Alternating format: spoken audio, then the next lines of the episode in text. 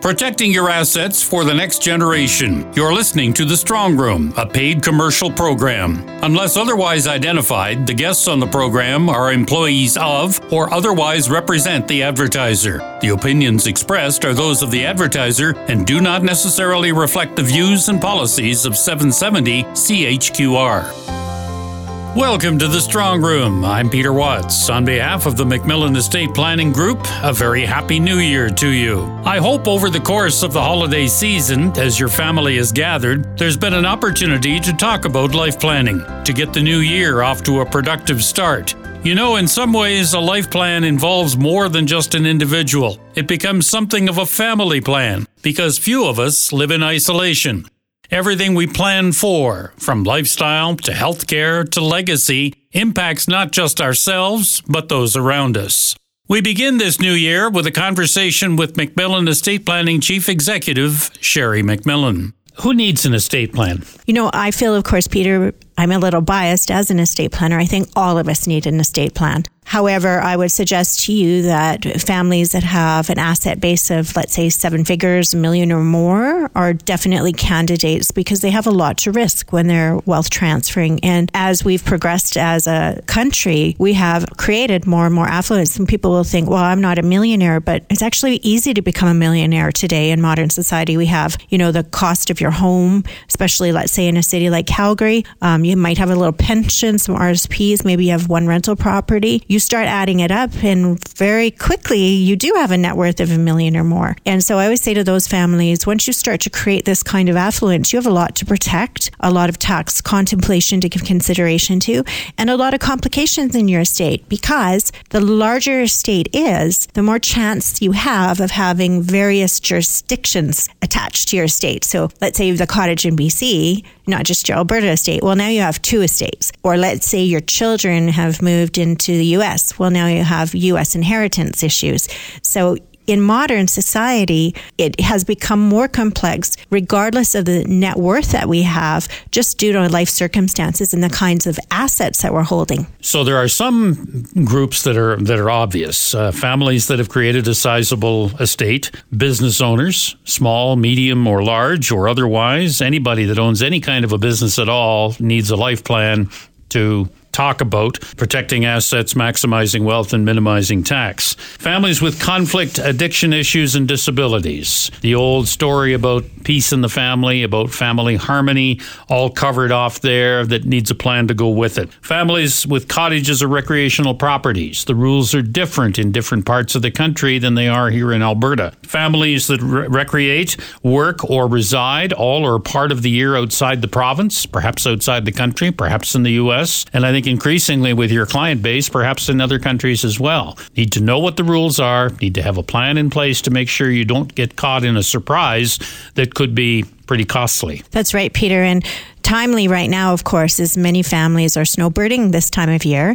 And so one of the cautions I always share with families is really know your stuff in this area because the IRS is not uh, forgiving if you don't know the rules. They're going to tax your entire estate. And that might sound scary for a Canadian that's only snowbirding and think, how is that even possible? But they have some really rigid rules in estates. And that is that you really don't want to spend more than a consecutive window of time being more than 121 days per calendar year.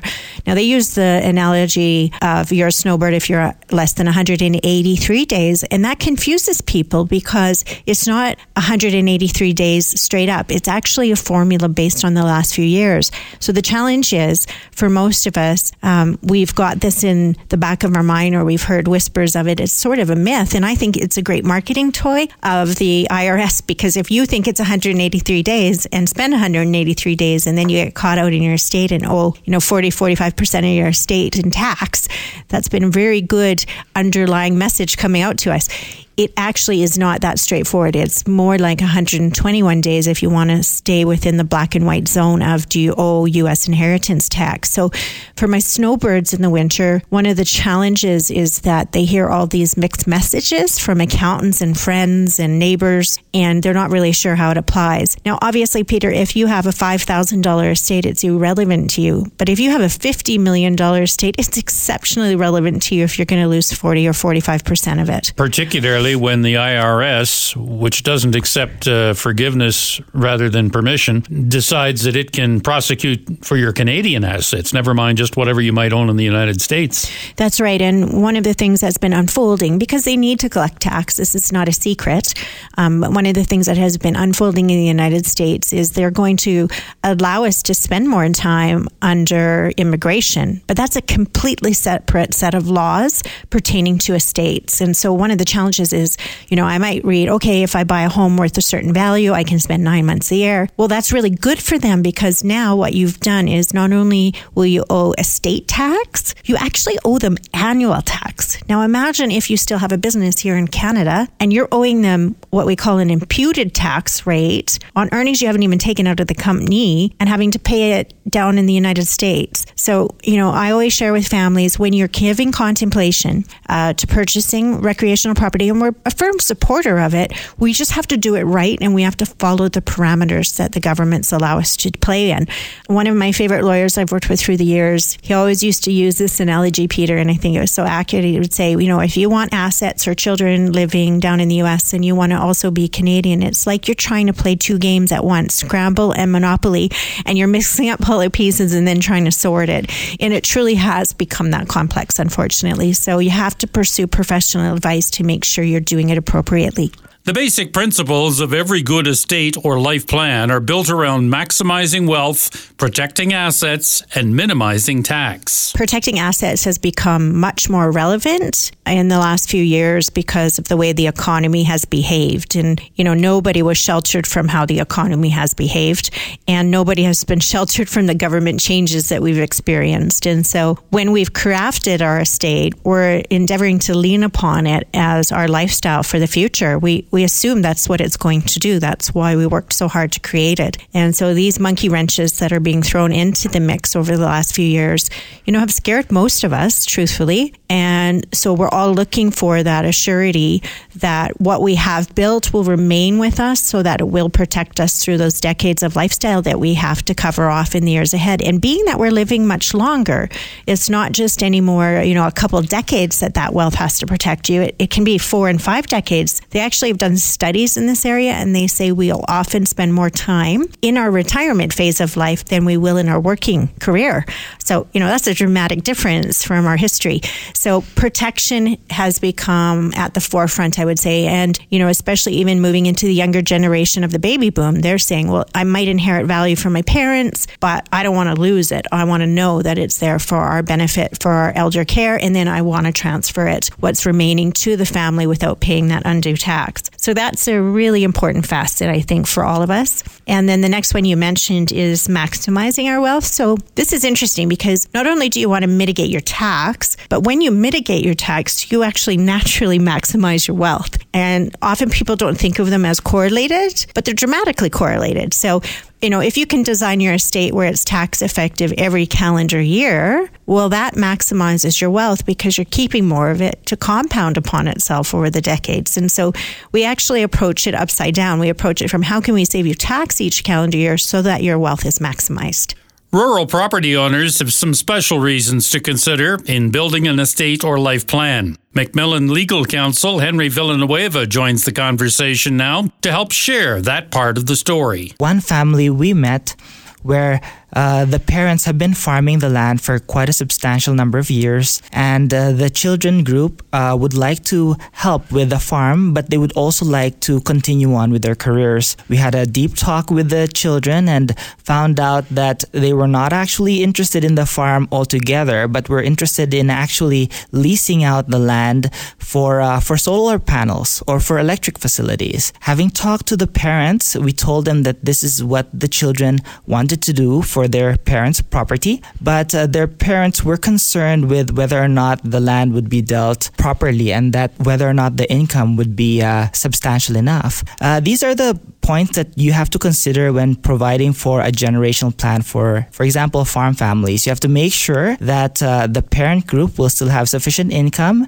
and whether or not the plan of the kids on how to deal with the farmland would be appropriate in such instance as well. It's not as easy as just leasing the land out. There's many factors to consider, including the land itself, how uh, the, the city or the municipality um, regulates the use of the land, as well as commercial contracts involving third parties, which would provide for uh, the solar panels or the electric facilities. I think municipal bylaws are a pretty important part of all of this. Uh, there are lots of families with holdings on the perimeter of our communities. We know we're becoming more urban.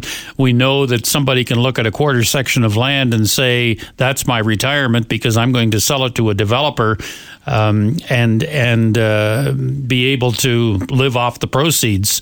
Um, that may not necessarily be what the municipality really wants. It might, uh, or in the case of southern Alberta, there may be a water issue that that would preclude um, you know, a full development of that piece of property. One of the real issues in family farm is often the in laws because, in order to keep the operation moving forward, we certainly can't be dividing it in the event someone in the family experiences a divorce.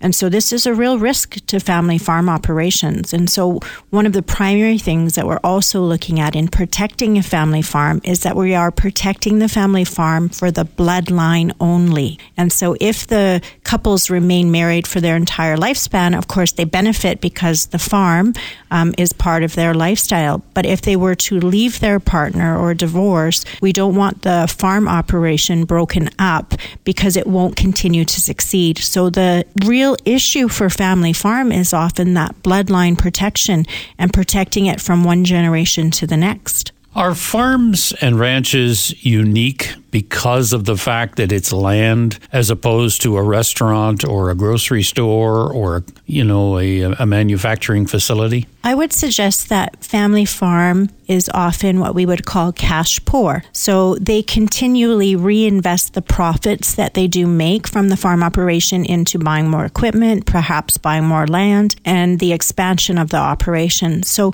frequently, when they're doing a wealth transfer or they're going into retirement, their challenge is often that they don't have enough cash flow in order to make the retirement a decent lifestyle. And yet, in order to keep the operating business as a going concern, we can't sell off land or we won't have enough land to make profit. And we'll have more on good estate planning for you in a moment on the Strong Room on 770 CHQR.